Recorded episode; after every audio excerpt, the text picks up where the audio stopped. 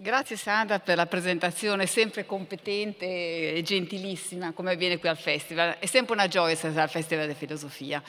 È un evento speciale, quest'anno come sappiamo un po' particolare anche per questo vorrei ringraziare l'amministrazione di Sassuolo per averci ospitato con la solita così, gentilezza e generosità. Ehm, il mio progetto... Ecco, è parte, come ha detto Sandra, eh, di un, eh, cioè quello che presenterò oggi è parte di un progetto a lungo termine finanziato dalla comunità europea che appunto devo e voglio ringraziare per il supporto che ha dato in questi anni alla mia ricerca. E si riferisce, come ha detto Sandra, alla tematica del nostro festival, perché nel festival di filosofia di quest'anno parliamo di macchine, io parlo di intelligenza delle macchine, cioè di quella tematica che già da qualche decennio passa sotto il termine che tutti conosciamo di intelligenza artificiale. Il dibattito sull'intelligenza artificiale non è niente di nuovo, almeno esiste una cinquantina d'anni, esiste da quando ci sono i computer e ha sempre accompagnato lo sviluppo di tutte le tecnologie legate al computer. Eh, si può dire che il termine è nato alla fine degli anni 60, eh, 50, molti di voi lo conosceranno, la data di partenza è eh, riconosciuta unanimemente alla conferenza di Dartmouth del, del 1956, il dibattito è partito lì e in realtà non si è mai spento. In particolare negli anni 70 e 80 si è discusso moltissimo di intelligenza artificiale. Allora il dibattito verteva su due posizioni in alternativa, la cosiddetta intelligenza artificiale forte e l'intelligenza artificiale debole. Eh, la prima, quella forte, parte dall'idea, partiva, sono posizioni ormai cambiate come vedremo abbastanza nel dibattito, però l'idea di intelligenza artificiale forte partiva dal, dal, presupposto che le macchine devono o dovrebbero, quella sarebbe l'ambizione, pensare come gli esseri umani, il più possibile in modo simile a noi. Eh, magari meglio di noi, magari addirittura, come alcuni dicevano allora, avere una loro coscienza. Si parlava anche di coscienza delle macchine.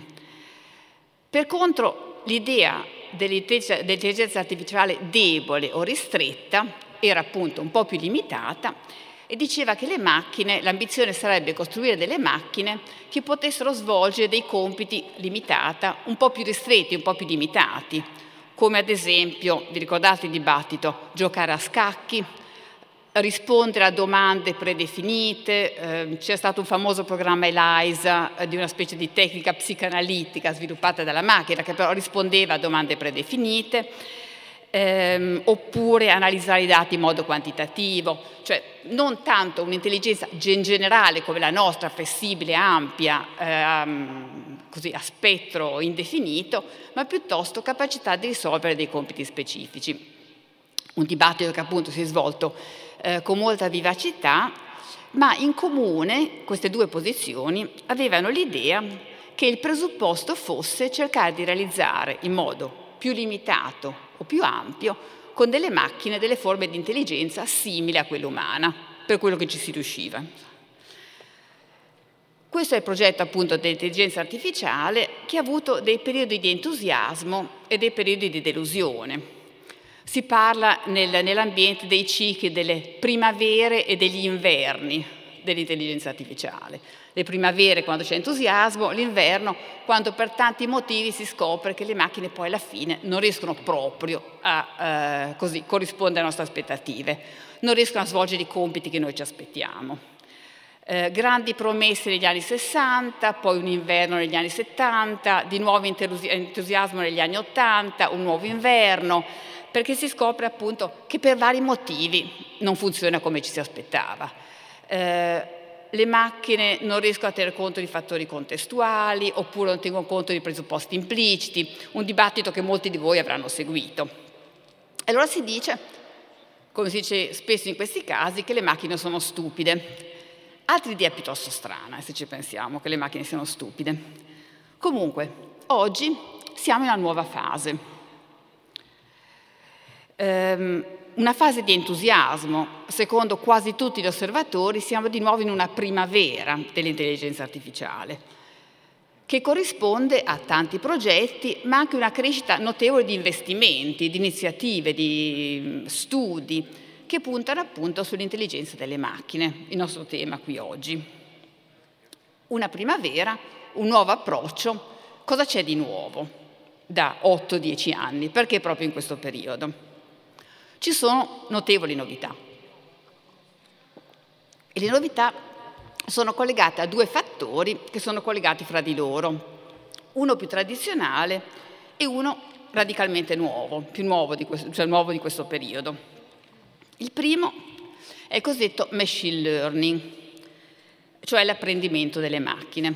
Questo è il tema più tradizionale, perché in realtà di apprendimento delle macchine si parla da sempre, con alterni successi, che hanno seguito il successo dell'intelligenza artificiale. Oggi però questo machine learning segna dei processi, dei progressi, dei successi strabilianti. Le macchine o gli algoritmi, come si dice oggi, come compare nel titolo della, della mia presentazione, gli algoritmi oggi sembrano essere davvero capaci di apprendere e di apprendere da soli. Le macchine sanno imparare. Decidono autonomamente che cosa imparare e come. E questa è la grande novità. Ci sono delle etichette anche per questo. I temi che circolano sono unsupervised machine learning, cioè le macchine che imparano senza supervisione umana, cioè imparano, ehm, decidono da sole come imparare. O deep learning, che le macchine, le macchine decidono da sole che cosa imparare, cioè decidono da sole come imparare, ma anche cosa imparare. Cioè sono tutte tecniche con cui le macchine imparano a svolgere il compito in modi che non erano previsti dai loro programmatori e che in alcuni casi, i casi che sono discussi di più recentemente, in modi che sono incomprensibili per gli esseri umani, compresi quelli che hanno progettato le macchine. L'intrasparenza, l'oscurità, che compare anche questa nel titolo della, della nostra presentazione. E questa è una grande sfida delle nuove tecniche eh, I programmatori con cui lavoriamo proprio gomito a gomito nel mio progetto lo dicono esplicitamente. Nemmeno i programmatori capiscono come la macchina procede e come raggiunge i suoi risultati. In alcuni casi si cerca in qualche modo di capire come ha fatto la macchina, si ricostruisce a posteriori il processo della macchina, oppure si cerca, lo dico in modo colloquiale, cerca di costringere la macchina a spiegarsi. C'è un'intera area con il nome di Explainable AI, oggi molto centrale, ehm, molto sostenuta, che cerca proprio di ottenere questo risultato, ottenere delle spiegazioni dalla macchina. Sono cose molto promettenti, importanti, rimane comunque il fatto che i processi della macchina sono radicalmente oscuri, intrasparenti, incomprensibili per gli esseri umani. Una notevole novità. Quindi la prima novità è il machine learning, come si è sviluppato, la seconda novità, anche questa molto dibattuta anche sui giornali, sono i cosiddetti big data. Senza i big data il machine learning non ci potrebbe essere come lo conosciamo adesso. Dicevo, le due novità sono collegate l'una all'altra, perché i big data sono i dati di cui si servono le macchine, gli algoritmi di machine learning per ottenere i risultati che oggi possiamo vedere. E sono dati strani, Big data vuol dire molti dati, molti più dati di prima, prima dei dieci anni fa di cui parlavo, ehm, ma soprattutto dati diversi, dati che diventano disponibili alle macchine per, con canali diversi da quelli che mh, mm, frequentavano prima. Eh, I big data sono legati, e non vi stupirà vedendo ciò di cui stiamo parlando, alla diffusione del web. Internet e in particolare il cosiddetto web partecipativo che c'è appunto da 10-15 anni, quello che tutti noi così sperimentiamo tutti i giorni.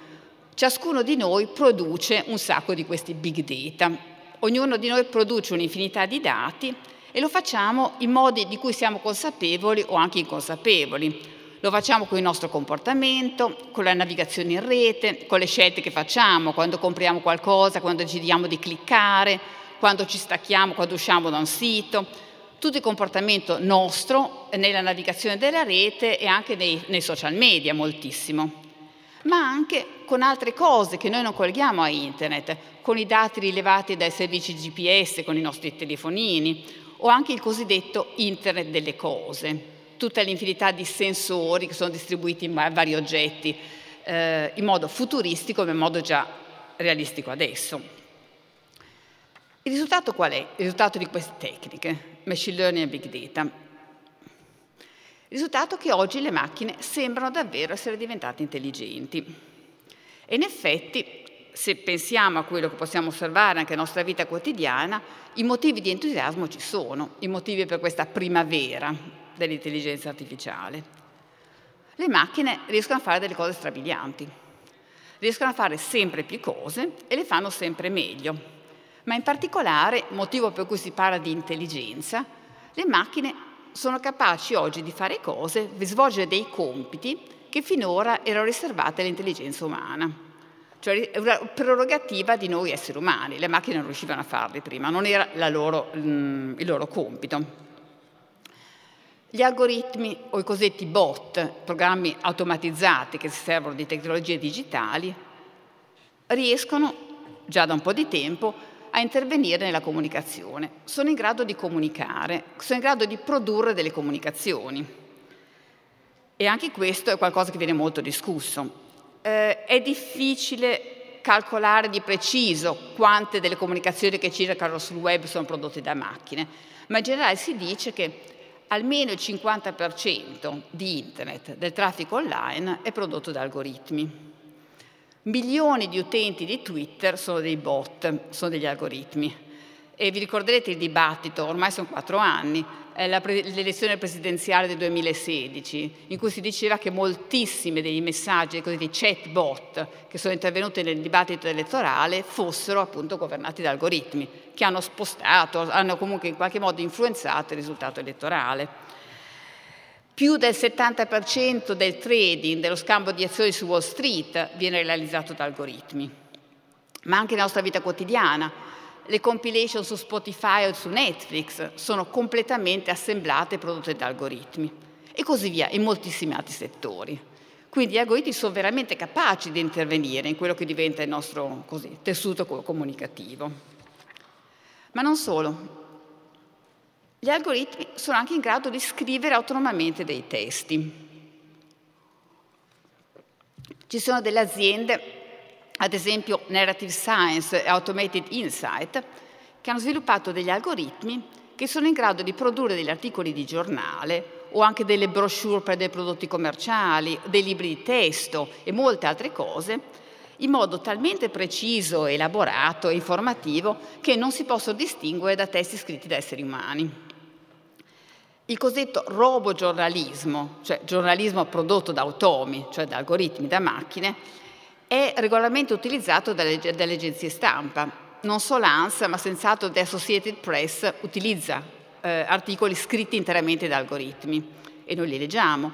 Molte aziende, appunto, per le loro brochure, per spiegare i loro prodotti, Samsung, eh, Yahoo, molte altre, utilizzano degli algoritmi. C'è anche un metodo brevettato per produrre automaticamente tramite algoritmi dei libri che sono perfettamente plausibili, perfettamente informativi, al punto che mm, se ne parla poco, ma ci sono almeno un paio d'anni fa già, c'erano più di 100.000 libri, titoli che si possono comprare su Amazon, che sono stati interamente scritti da algoritmi.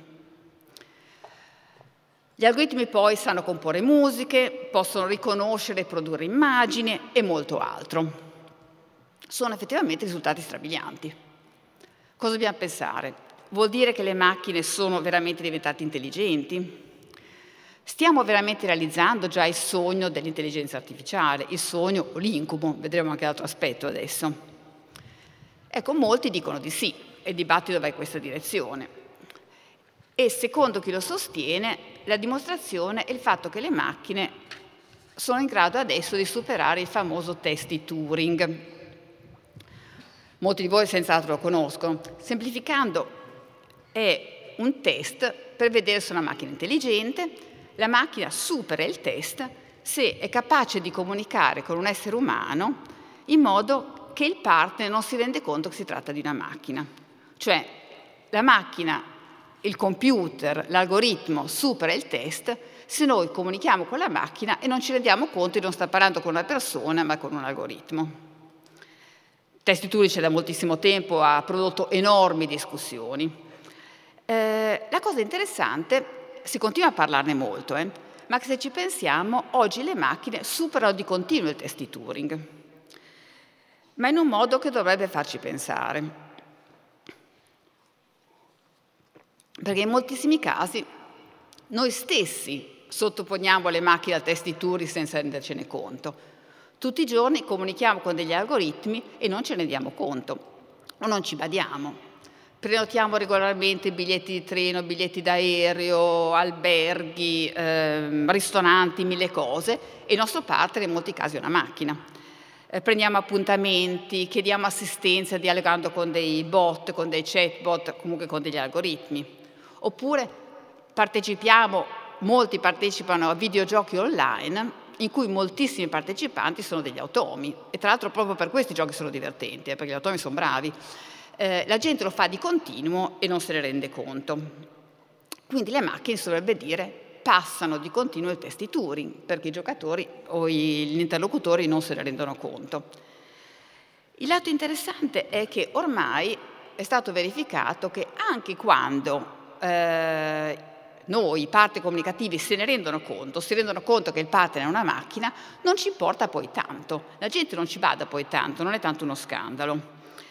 Molti di noi fanno conversazione con assistenti digitali come Siri e Alexa, che spesso funzionano benissimo, ci danno le informazioni che ci servono, personalizzate, rivolte alle nostre particolari esigenze, al nostro particolare contesto e così via.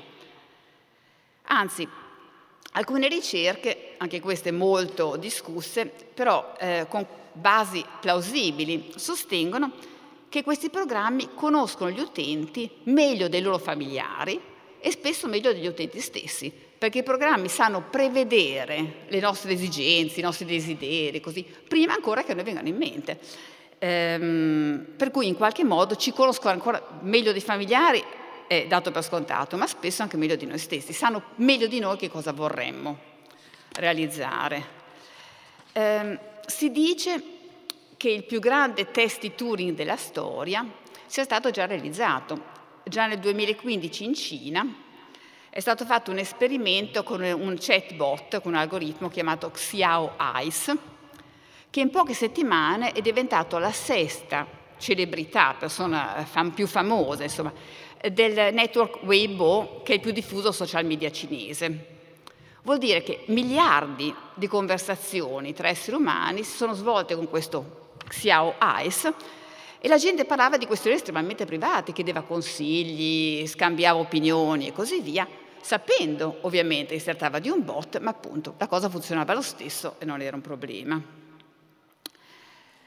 Si potrebbe andare avanti, ma il risultato è che se prendiamo come criterio il test di Turing, dovremmo dire che le macchine sono intelligenti. La cosa sembra ormai acclarata. Non tutto però è privo di problemi, perché il primo problema è che quando scopriamo, nonostante tutto, che le macchine sono intelligenti, non siamo affatto rilassati. Spesso la cosa non ci piace per niente. Eh, e questo non solo a causa delle tante preoccupazioni che sono doverose, dovute a problemi che anche questi sono molto dibattuti, come ad esempio la macchina può avere un sacco di pregiudizi, i cosiddetti bias degli algoritmi, può fare degli errori, Senz'altro, e questo è un tema fondamentale, ci sono importanti minacce alla privacy di cui, dobbiamo tenere conto. O c'è il pericolo di usi, come si dice, maliziosi, malintenzionati da parte delle aziende, le famose Google, Amazon, Facebook e così via, o anche delle agenti governativi. C'è il rischio che il nostro comportamento su internet venga utilizzato per scopi che non sono i nostri. No? Tutte cose indubbie di cui è bene ehm, pensare. No? Ma non è solo questo il problema c'è qualcosa di più radicale, perché diciamo, le macchine sono diventate intelligenti, ormai ce ne rendiamo conto, però molto spesso si può vedere che quanto migliori sono gli algoritmi, tanto più aumenta il nostro disagio. Quando vediamo una macchina veramente intelligente non siamo per niente rilassati.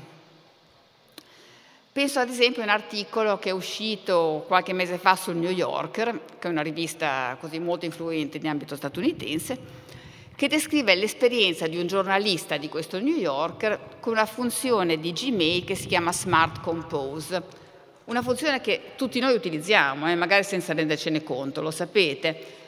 Quando uno scrive un'email, ad esempio, ehm, su Google, c'è una funzione che spesso completa le frasi mentre noi la stiamo scrivendo, ci completa la parola, ma completa anche la frase, ci dà dei suggerimenti, che già da qualche mese è in funzione, si diffonde. Ecco, questo giornalista ha fatto un esperimento con una versione molto avanzata di questo Smart Compose e ha visto che l'algoritmo completava le sue email in un modo assolutamente pertinente, assolutamente appropriato e anche riproducendo il suo stile, anche su frasi molto più lunghe, non solo completava la parola, completava l'intero messaggio, l'intera frase. No?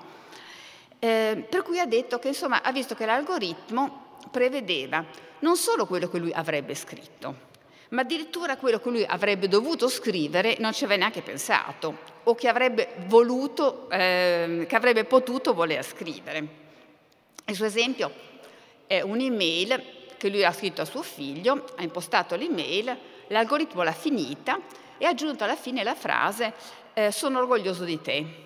E gli ho detto, guardi, non lo dico mai a mio figlio, glielo dovrei, dovrei dirglielo molto più spesso, anzi, buona idea. E ha, compilato, ha compilato, ehm, concluso l'email in quel modo e molti altri esempi del genere. Questo Smart Compose poi ha scritto un intero articolo con lo stile molto particolare del New Yorker. Se uno lo conosce è un giornale che ha un suo stile particolare, una sua particolare estetica, gli articoli del New Yorker sono molto riconoscibili. E il giornalista ha visto che dando in pasto a questo Smart Compose una buona dose di archivi di articoli del New Yorker, questo ha fatto un articolo sull'argomento che gli ha chiesto che era eh, assolutamente appropriato, elegante, che corrispondeva poi allo stile non, de, non, solo del giornale ma anche del giornalista, in modo che lui ha detto ha imparato moltissimo da quello che eh, questo Smart Compose ha scritto. Quindi grande successo, al giornalista non è piaciuto per niente. Eh, l'esperienza che lui ha provato è quella che conosciamo molto spesso tutti noi, e addirittura un nome, l'esperienza che proviamo nell'interazione con le macchine, scopriamo essere davvero intelligenti, molto intelligenti, troppo intelligenti. Um, si chiama Uncanny Valley, um, Valley perché indica la, la, forma del grafico che descrive il, um, così, la reazione delle persone, ma in generale il termine descrive quel, quel senso di inquietudine, di disagio, che tutti noi proviamo quando una macchina ci sembra essere troppo simile a un essere umano o addirittura in particolare a noi stessi, come giornalista di, del New York. Gli è sembrato troppo simile a lui stesso e non, gli appunto, eh, non ho trovato la posizione rilassante. Cioè noi ci troviamo in una condizione molto strana. Vogliamo costruire macchine che pensino come noi, vogliamo che ci aiutino a pensare, ma quando lo fanno davvero, quando scopriamo, troviamo nella macchina pensieri come i nostri, non ci sentiamo per niente a nostro agio. E ci sono molti dibattiti su questo, che senz'altro conoscete. Tutti i dibattiti sulla cosiddetta singolarità tecnologica, cioè l'idea che si costruisca una macchina che diventa più intelligente degli esseri umani, o la superintelligenza, che si pensa che gli algoritmi possano sviluppare, di cui si discute molto anche qui a Modena, visto in molte relazioni. Eh, e di solito appunto i dibattiti sono preoccupati. Quando si parla di singolarità o di superintelligenza insomma c'è un po' di allarme. E questo deriva fatto, dal fatto che ci confrontiamo con le macchine, facciamo, guardiamo, mettiamo in moto una specie di competizione e se le macchine vincono non ci piace per niente. Cioè facciamo appunto sforzi per costruire macchine intelligenti e poi ci, ci eh, preoccupiamo se il risultato viene raggiunto troppo bene. Ecco, questo è quello che vorrei discutere con voi oggi, nel tempo che ho a disposizione. Perché secondo me confrontare l'intelligenza delle macchine con quella umana è un errore. Un errore concettuale, come spero di spiegare adesso sul, su un piano teorico, ma anche un errore che sta diventando evidente a molti programmatori che lavorano nel settore. Eh, loro proprio dicono che per costruire degli algoritmi che funzionano dobbiamo cambiare atteggiamento, non per motivi teorici o filosofici, proprio per l'efficacia del loro lavoro. Perché appunto se confrontiamo le macchine con noi stessi, quasi inevitabilmente diventa una gara, per cui se eh, le macchine vincono noi perdiamo e non è un bel risultato. Il punto è che questa idea di intelligenza artificiale che viene confrontata con quella umana, si dice, dicono in tanti, non è più adeguata alla situazione di oggi. Se si guarda come lavorano gli algoritmi di oggi, si vede che l'intelligenza umana non è lo scopo e non è neanche il punto della programmazione degli algoritmi. Le macchine riescono a fare cose strabilianti, ad esempio quelle di cui abbiamo parlato fino adesso, ma tante altre che tutti noi conosciamo, si dice non perché finalmente sono diventate intelligenti, per cui si lavora con il confronto tra intelligenza umana e intelligenza artificiale, ma paradossalmente si dice proprio perché non cercano più di essere intelligenti, fanno qualcos'altro. Si potrebbe dire da questo punto di vista che questi, pro- questi progressi, questi successi che osserviamo oggi non sono il trionfo dell'intelligenza artificiale, ma in pratica proprio l'abbandono del progetto che ci stava dietro. Le macchine sono diventate così efficienti, così brave, proprio perché il progetto di intelligenza artificiale, come è stato formulato negli anni 50, in qualche modo è stato abbandonato. Perché i processi che guidano gli algoritmi oggi, è evidente, sono completamente diversi dai processi della mente umana, cioè dall'intelligenza. E infatti come dicevo prima, come dicono i programmatori del settore, nessuna mente umana e nessuna combinazione di menti umane, anche se ci mettiamo in tanti, potrebbero riprodurre i risultati della macchina, non è che solo calcolo più la svelta e ci mettiamo in tanti e facciamo lo stesso. No, non si tratta di questo. Non riusciremo a farli anche in tanti e soprattutto non potremo capirli. Diciamo prima, gli algoritmi sono intrasparenti, questo è il dibattito. Il punto, questo chiaramente un problema, ma quello che si dice adesso sempre più spesso è questo è proprio il motivo per cui sono così efficaci, il motivo per cui lavorano così bene. E questa è la novità della primavera di adesso, della primavera dell'intelligenza artificiale degli ultimi 10-15 anni. Perché i recenti approcci che usano appunto machine learning e big data sono molto diversi nella tecnica, nell'approccio, dai progetti di intelligenza artificiale da cui è nato il dibattito, anche a quelli degli anni 70 e degli anni 80. E alcuni progettisti lo dichiarano esplicitamente. Ad esempio Solon, già qualche anno fa, ha detto esplicitamente noi non cerchiamo di copiare l'intelligenza, sarebbe un onere troppo pesante e soprattutto non ne abbiamo bisogno. Le macchine non hanno bisogno di essere intelligenti. Un esempio evidente, eh, che spesso viene discusso in questo settore, fa riferimento a un ambito, anche questo, che noi utilizziamo, molti di noi utilizzano spesso, cioè programmi di traduzione automatica, che sono sempre stati presi un po' come test dell'efficienza delle macchine. Eh, chi ci lavora sa, vedete Google Translator, adesso Deep Translator e così via, no? eh, chi ci lavora ha visto che sono sempre stati fatti molti scherzi sull'intelligenza, sulle traduzioni degli algoritmi, perché producono questi strani risultati buffi, non capiscono il contesto, eccetera. No? Eh, se ci avete lavorato avete visto che adesso in realtà funzionano benissimo. Ogni tanto fa qualche piccolo errore, ma i risultati sono così comprensibili, utilissimi. Gli osservatori dicono che questi programmi adesso funzionano così bene perché i programmatori hanno rinunciato all'idea, hanno smesso di cercare di insegnare alle macchine le diverse lingue in cui devono tradurre le, le regole e grammatiche delle lingue.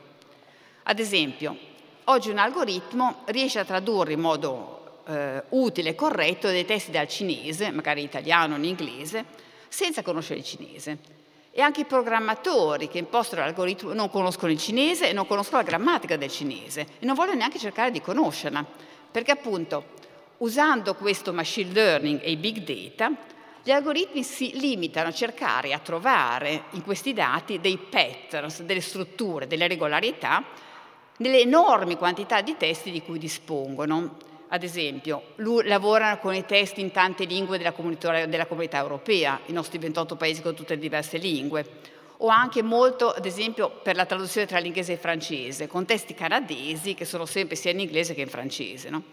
Per cui lavorano con tutta questa massa di testi, trovano le regolarità, i pattern, più semplifico, però l'idea è più o meno questa. Pattern è la grande parola eh, che si usa in questo campo e li usano per produrre, produrre delle traduzioni che diventano perfettamente sensate e informative.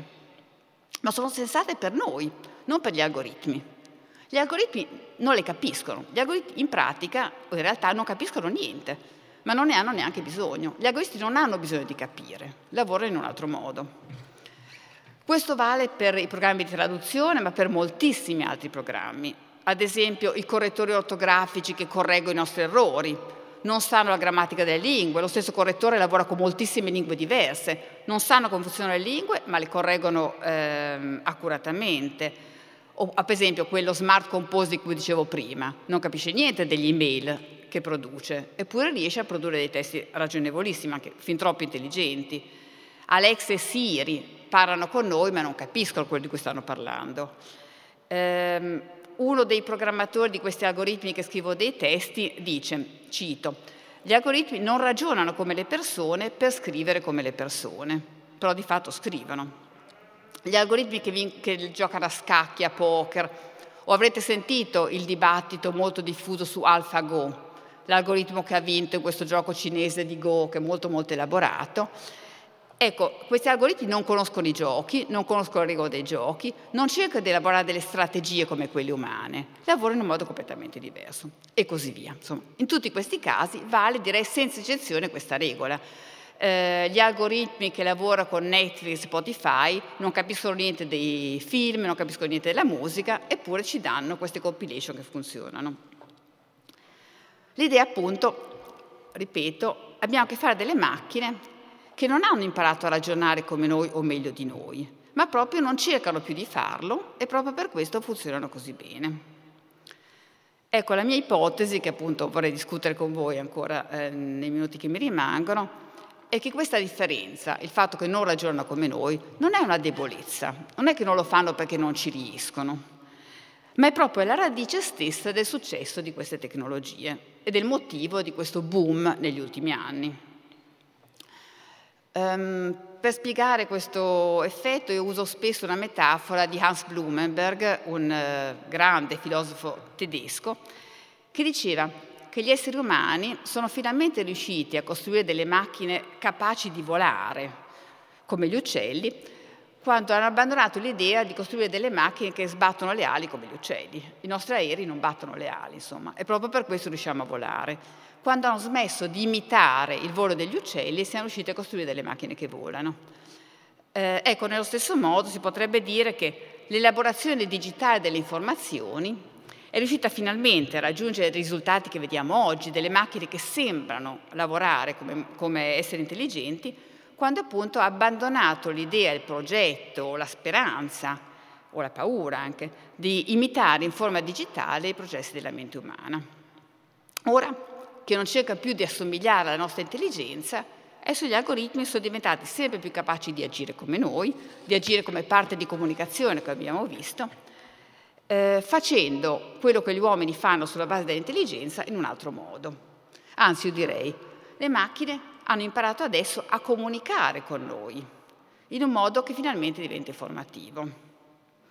Io direi che le macchine non hanno imparato a diventare intelligenti, che volendo non è neanche necessario.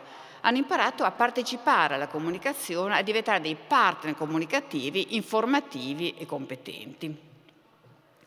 È vero, superano i testi Turing, ne abbiamo molte prove, ma se ci pensiamo anche i testi Turing è un test molto strano.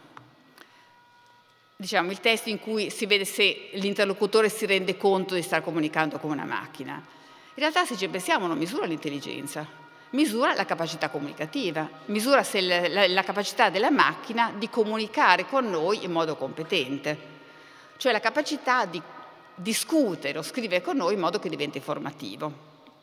Cioè si potrebbe dire che quello che stiamo osservando ora non è un'intelligenza artificiale, ma si potrebbe dire una forma di comunicazione artificiale, che è una cosa diversa, è una cosa davvero nuova, senza precedenti con le tecniche precedenti. La questione è adesso se è vero che le macchine non stanno diventando intelligenti, ma stanno imparando a comunicare, la questione è dobbiamo preoccuparci, perché la preoccupazione rimane, sono, sono intrasparenti, insomma, sono, sono comunque eh, poi intrasparenza, oscurità, mancanza di controllo, dobbiamo preoccuparci. Ecco, io direi sì e no. Da un lato, secondo me, una grande preoccupazione, che si, si discute molto in questo ambito, non è quella che a me fa sta, fa sta sveglia di notte, insomma. Eh, una cosa per cui secondo me possiamo stare tranquilli è l'idea che l'intelligenza umana, la paura che l'intelligenza umana, che le nostre capacità siano diventate trascurabili, irrilevanti. I progressi delle macchine non vogliono affatto dire che l'intelligenza umana eh, sia diventata irrilevante, superflua, anzi rimane indispensabile in modo veramente irrinunciabile. Insomma. Ma questo non perché noi siamo migliori, eh, non è tanto quello il punto, ma perché senza di noi gli algoritmi non possono funzionare, non possono comunicare, non possono svolgere i compiti che, che possiamo osservare oggi. Perché questi algoritmi elaboratissimi di machine learning sono in grado di calcolare, combinare ed elaborare con un'efficienza strabiliante, un'efficienza fantastica, le differenze che trovano nei dati, questi big data, ma non sono in grado di produrre da soli. Gli algoritmi trovano le differenze, il materiale di cui si nutrono, i dati stessi sul web, e li trovano a partire dal nostro comportamento. Siamo noi che produciamo questi dati, con il nostro comportamento intelligente, anche se loro non hanno bisogno di capire questa intelligenza. Cioè si potrebbe dire che attraverso i big data gli algoritmi si nutrono delle differenze che noi, noi individui, generiamo ogni momento con il nostro comportamento e li usano, in questo sono bravissimi, per produrre delle informazioni nuove che sono potenzialmente istruttive, informative e sorprendenti per noi. Tutti i processi degli algoritmi partono dall'intelligenza, dall'imprevedibilità, dalla creatività, dalla sorpresa, quello che vorremmo dire, dall'intelligenza degli utenti, per rielaborare queste differenze e per, a questo punto, dopo aver elaborato, funzionare come partner comunicativi in un modo che appunto ci sembra intelligente ripeto, senza bisogno di essere loro stessi intelligenti. Trovano sul web la nostra intelligenza, la rielaborano, se ne nutrono, ne fanno delle altre cose. Infatti, non a caso questi progressi ci sono da quando c'è il web partecipativo, cioè eh, per funzionare in questo modo gli algoritmi devono poter accedere al web, devono poter accedere ai nostri processi che mettiamo in rete. La comunicazione artificiale, questa capacità degli algoritmi, non sarebbe possibile senza il web. Infatti appunto la svolta si è realizzata solo quando i nostri comportamenti sono andati online, è abbastanza recente, e quando abbiamo cominciato a produrre tutti questi big data che poi gli algoritmi utilizzano. Un esempio di questo tipo di approccio per spiegare come fanno gli algoritmi a utilizzare la nostra intelligenza è un esempio che vorrei prendere perché tutti noi lo conosciamo, Google. Google è un, uh, un, progetto di enorme successo, già da abbastanza tempo, insomma. Eh, ma si può dire, e molti lo dicono adesso, che Google ha avuto e ha tanto successo, anzi nei miei termini, proprio perché, perché, è stato il primo a utilizzare un approccio di questo tipo, anche senza terrorizzarlo, e lo facevano i programmatori. Un approccio che non si rivolge al tentativo di costruire un sistema intelligente, ma si, si rivolge al tentativo di utilizzare le intelligenze, le informazioni, i dati in modo creativo che si trovano sul web. Infatti Google è web. Mi spiego. La svolta di Google è arrivata nel 1998, già un po' di tempo fa, con l'introduzione della cosiddetta link analysis sul World Wide Web.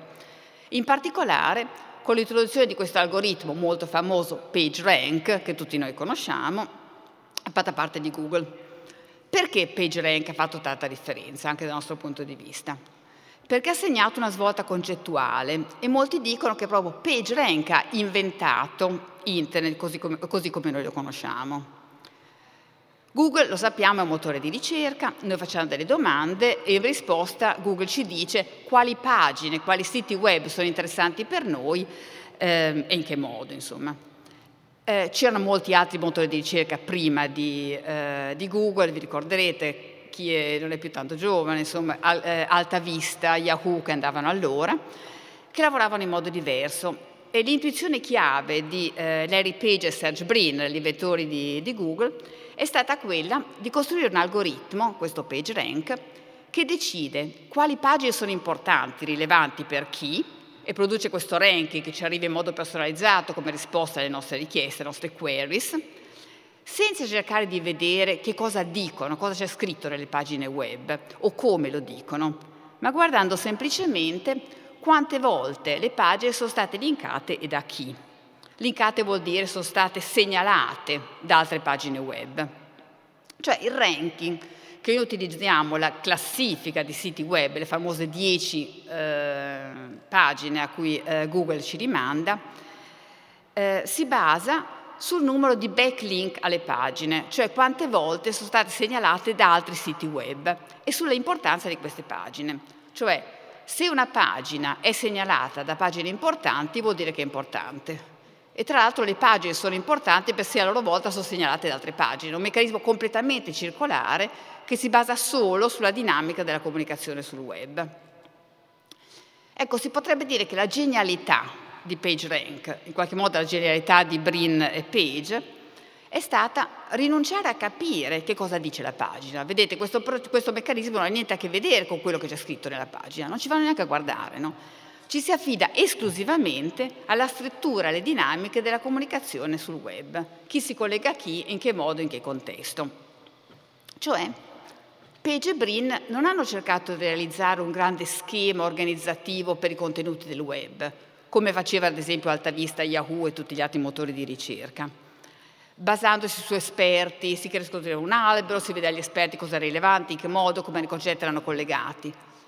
Ecco, eh, Google non fa niente di tutto questo, eh, non ha cercato quindi di, di capire cosa c'era nelle pagine, di costruire un algoritmo che capisse cosa c'era nelle varie pagine. Dice Grimmelman, Page, Page e Brin hanno fatto in modo eh, che tutti, invece che tutti gli altri lo facessero per loro. Noi tutti capiamo cosa c'è scritto nelle pagine e Google si limita a sfruttare questa nostra comprensione per costruire il suo meccanismo.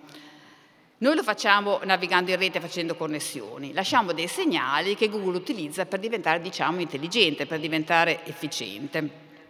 I contenuti entrano in gioco in seguito. Google li utilizza ma come risultato della classificazione, diciamo, non come premessa. Google costruisce questa rete di link e poi la usa per imparare lui stesso. Usa i link per capire quanto è importante una pagina, ma anche di che cosa si tratta. Perché se i link a una determinata pagina utilizzano una certa frase, l'algoritmo pensa questa frase descrive per bene cosa c'è scritto su questa pagina, per cui ne tiene conto per le ricerche successive. Il sistema diventa sempre più complesso, sempre più articolato, sempre più capace, perché l'algoritmo si dice è progettato per catturare e riflettere le scelte, i comportamenti fatti dagli utenti. Eh, uno dei direttori di, di, Google, John Gianandrea, dice, ad esempio, che se uno cerca Einstein su Google, loro dice, noi non cerchiamo di dirgli che cosa è importante di Einstein o della sua teoria, stiamo solo cercando di dirvi che cosa cerca l'umanità quando cerca Einstein, al di là di tutto il resto. Questa è una spiegazione un po' brutale di come funziona Google, perché poi il sistema è stato ancora molto sviluppato tenendo conto anche di altri fattori, non solo appunto di questa popolarità, ma anche ad esempio del comportamento dei click degli utenti. Se uno sta su una pagina, clicca rapidamente e va da qualche altra parte, il tempo di lettura e tanti altri modelli, come vengono riformulate le query e così via. No? Però l'idea rimane la stessa, perché anche con tutti questi miglioramenti, con tutte queste innovazioni, rimane quella che secondo me è l'idea di base, cioè che l'intelligenza del sistema, che appunto appare intelligentissimo, rimane l'intelligenza degli utenti, che Google utilizza per incrementare le sue prestazioni. L'algoritmo si direbbe sfrutta la nostra intelligenza per dirigere, per organizzare il proprio comportamento. Eh, e in questo Google è diventato il simbolo di un approccio che si trova in tanti altri progetti, non sempre formulato esplicitamente, ma molti dicono che la maggior parte dei progetti di successo sul web utilizzano questo termine, eh, questo approccio, al punto che è stato introdotto il termine googlizzazione, googlization, eh, proprio per descrivere quella diffusione di questo approccio in tante, in tante applicazioni, in tanti programmi e contesti differenti. Un modello che non si basa su esperti, non si basa su competenze tradizionali, ma si dice si nutre delle dinamiche sul web per organizzare il comportamento delle macchine e anche per organizzare l'algoritmo, l'algoritmo stesso. Si impara da quello che la macchina ha imparato. La questione adesso è se questo è vero, se abbiamo a che fare con una comunicazione artificiale piuttosto che con un'intelligenza artificiale, perché la cosa è rilevante. Cosa vediamo, cosa non vediamo? Vediamo in un modo diverso. Se riferiamo la nostra osservazione degli algoritmi e della rete non all'intelligenza ma alla comunicazione. Perché vorremmo, perché vi inviterei, perché mi sembra utile adottare un approccio di questo tipo. Eh, ecco, secondo me è un approccio che descrive quello che sta succedendo, ma non necessariamente tranquillizzante. Dicevo, c'è bisogno di preoccuparsi di queste macchine sempre più intelligenti. Cioè, da un lato a me la competizione con le macchine non preoccupa molto, ma molte altre cose mi preoccupano. C'è motivo di preoccuparsi rispetto a queste nuove eh, tecnologie. In particolare la questione centrale mi sembra questa.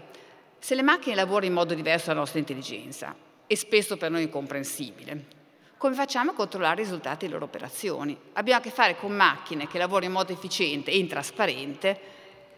Come facciamo a sapere in qualche modo se è utile o meno, se è opportuno o meno utilizzare i loro risultati? Questa secondo me è la vera sfida che adesso le macchine, di, le, gli algoritmi di machine learning e big data ci pongono, quello che dobbiamo affrontare nella ricerca di questi dei prossimi anni. C'è, come dicevo, tutta una direzione di ricerca si confronta con questi problemi, questa explainable AI, che appunto cerca di costringere le macchine a spiegarsi, spiegarsi in modo diverso, perché non ci spiegano come lavorano, ci spiegano come noi possiamo capire che loro lavorano, eh, che comunque ha risultati molto interessanti. Ma c'è un'altra conseguenza generale di questa incomprensibilità delle macchine, su cui vorrei dire qualche cosa adesso in conclusione del mio intervento, eh, anche, ed è pronto la previsione algoritmica perché anche come diceva Sandra, il mio progetto si occupa di questo. Io mi occupo, mi occuperò nei prossimi anni di previsione algoritmica e secondo me la rilevanza della previsione ha a che fare proprio con questo problema. Adesso dirò poche parole per cercare di spiegarlo. La previsione è molto molto di moda adesso. Di previsione algoritmica si parla moltissimo e ci sono molti progetti che si sono rivolti non tanto alla ricerca di informazioni ma alla previsione. Molti progetti che prima cercavano di raccogliere e organizzare le informazioni sul web, oggi invece cercano di prevedere. Rob Kitchin, che è uno dei osservatori più acuti, più seguiti di questo ambito, lo dice esplicitamente. Cito, l'obiettivo oggi è più prevedere che capire il mondo. La previsione batte la spiegazione. Chi lavora con gli algoritmi non cerca di spiegare, cerca di prevedere. O il futuro degli algoritmi, si potrebbe dire, è prevedere il futuro. I progetti vanno in questa direzione. Ma perché? Perché la, la, previsione diventa centrale proprio oggi e diventa centrale proprio quando lo scopo non è più costruire macchine intelligenti. Ecco, secondo me anche questa, anche la rilevanza della previsione, è una conseguenza dell'intrasparenza e dell'oscurità delle macchine, dell'argomento da cui siamo partiti all'inizio del nostro discorso. Perché sta emergendo l'idea, visto che abbiamo a che fare con macchine trasparenti, che gli algoritmi sembrano intelligenti non perché sono in grado di capire, ma perché sono in grado di prevedere. Uh, Ilya Sutskever, che è un, uh, lo scienziato capo di OpenAI, un grande progetto che lavora con appunto il machine learning e l'intelligenza artificiale, lo dice esplicitamente. Se una macchina potesse avere abbastanza dati e potenza di calcolo per prevedere perfettamente, questo sarebbe l'equivalente della comprensione. Si dice appunto, se si sa prevedere non c'è bisogno di comprendere, cosa discutibilissima, eh? però vediamo dove viene fuori questo discorso. Come fanno gli algoritmi a prevedere senza comprendere? Dicevamo prima, l'obiettivo del lavoro degli algoritmi non è capire cosa c'è dentro nei dati, ma individuare delle, dei patterns, delle strutture nei dati e questi pattern si basano su correlazioni, come cose sono collegate le une con le altre. E si dice, se si individuano le correlazioni, si possono fare delle previsioni attendibili. E questo mi sembra è abbastanza plausibile. Si possono fare previsioni attendibili anche se non si capiscono i meccanismi che ci stanno sotto. Faccio un esempio molto semplice. Si può mostrare che esiste una correlazione tra la vendita di gelati e gli incendi nei boschi. Se aumenta il consumo dei gelati, aumentano anche il numero di incendi nei boschi. Ovviamente nessuno pensa che il consumo dei gelati sia la causa degli incendi dei boschi o viceversa, insomma. Uno ci pensa un momento e capisce subito che c'è una causa terza che sta alla base di questa correlazione, perché le vendite dei gelati e gli incendi dei boschi aumentano in estate perché si alza la temperatura, questo per noi è evidente. No? In questo caso possiamo spiegarlo. ma dicono quelli che lavorano con gli algoritmi, vabbè, in questo caso possiamo spiegarlo, in altri casi però no. Il fatto sta che la correlazione ci consente di fare una previsione. Perché? Se aumenta il, numero, il consumo di gelati possiamo prevedere che ci sarà un aumento dell'incendio dei boschi e conviene prepararsi per affrontare le conseguenze. Adesso l'incendio dei boschi, l'avevo scritto già prima, è un argomento particolarmente eh, così bruciante o drammatico adesso, insomma. però se uno avesse, eh, utilizzando queste correzioni di questo tipo, un eh, meccanismo efficace per, vedere, per, per l'aumento degli incendi dei boschi, evidente particolarmente oggi quanto sarebbe rilevante questa cosa. Per cui se la correlazione ci consente di prevedere, dicono questi qui, eh, anche se non capiamo ci conviene affidarci alle, alle, alle correlazioni, ci conviene, ci conviene credere a queste previsioni e muoverci di conseguenza. Perché in questo caso possiamo capire perché, ma i fenomeni sono complessissimi, i dati sono enormi i programmi sono anche questi molto molto complicati. Per cui in molti altri casi gli algoritmi trovano delle correlazioni e fanno delle previsioni di cui noi non riusciamo a costruire il motivo. Non riusciamo a capire che cosa i vari fattori correlati abbiano in comune gli uni con gli altri. Ma alcuni ricercatori sostengono tutto sommato non dovremmo troppo preoccuparcene, perché se la previsione è controllata, se la previsione è corretta, ehm, potrebbe o è come dire, avvenuta in modo eh, appropriato, eh, la previsione potrebbe essere valida lo stesso anche se non riusciamo a capirlo. Pensate ad esempio alle prognosi mediche eh, che vedono nei segni l'evoluzione della malattia. Non sempre sappiamo come le cose sono collegate, ma dicono ripeto, è molto controversa la cosa, ma molti dicono se l'algoritmo riesce, partendo da certi segni, a prevedere in modo plausibile l'evoluzione di una malattia, Beh, perché non seguirlo? Si tratta di salvare delle vite. E dicono allora, in questi casi conviene accontentarsi delle correlazioni e muoversi, senza perdere troppo tempo a cercare di capire, soprattutto quando il tempo è poco, come avviene nei casi delle emergenze o tipicamente nel campo medico, la cui rilevanza oggi in questo contesto è assolutamente evidente. Cioè l'idea è che non è detto che solo quello che possiamo spiegare sia corretto e soprattutto non è detto ai fini della previsione per prevedere non è sempre necessario capire. Per cui, torniamo al nostro punto, gli algoritmi che sanno prevedere senza capire possono funzionare benissimo. Gli algoritmi, per quello gli algoritmi sono, si stanno muovendo sempre più per la previsione. Perché per la pre- verso la previsione? Perché per la previsione si sostiene la comprensione non è sempre necessaria. Ho presentato queste posizioni presso quelle di cui si discute. Il dibattito ovviamente è apertissimo, eh. non dico che dobbiamo affidarci a questo senza, eh, senza problemi. I problemi ci sono, ce ne sono tanti. Soprattutto il problema è che gli algoritmi trovano le correlazioni, ma ne trovano tantissime e tantissime di queste correlazioni che trovano sono stranissime e di fatto spurie, come si dice. Spurie vuol dire che di fatto non sappiamo cosa farcene. Ad esempio, c'è una correlazione tra il tasso di divorzi nel Maine e il consumo pro capite di margarina. Pare sia vero. C'è una correlazione tra l'età di Miss America e gli omicidi con vapori e oggetti caldi. È vero, a quanto pare i dati lo dicono. Cosa ce ne facciamo?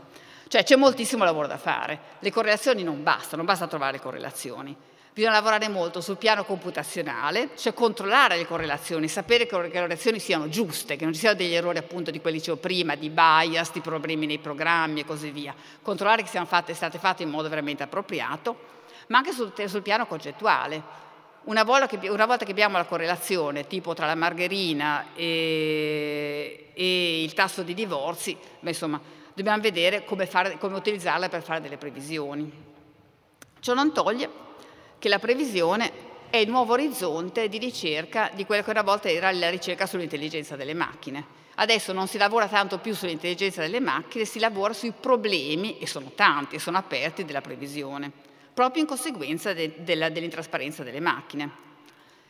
Se adesso si lavora sulla previsione, però, i termini della questione cambiano radicalmente, l'abbiamo visto anche qui. Quando si lavora con questi algoritmi, il problema non è capire, dicevamo, ma è prevedere. Quindi, tornando alla questione da cui siamo partiti, se si lavora con questo approccio, il problema non è confrontare l'intelligenza delle macchine con l'intelligenza degli esseri umani, ma piuttosto trovare un modo per comunicare con i processi delle macchine, dobbiamo riuscire a comunicare, interagire con le macchine in un modo che ci consenta di controllare ed utilizzare i risultati. Appunto, queste correlazioni spure ci servono molto a poco. Dobbiamo sapere se sono giuste e dobbiamo sapere come utilizzare, che cosa farcene. Cioè, c'è un sacco di lavoro da fare ma a mio parere, e spero di, di poterlo dimostrare nei prossimi anni, è una sfida appassionante. Grazie.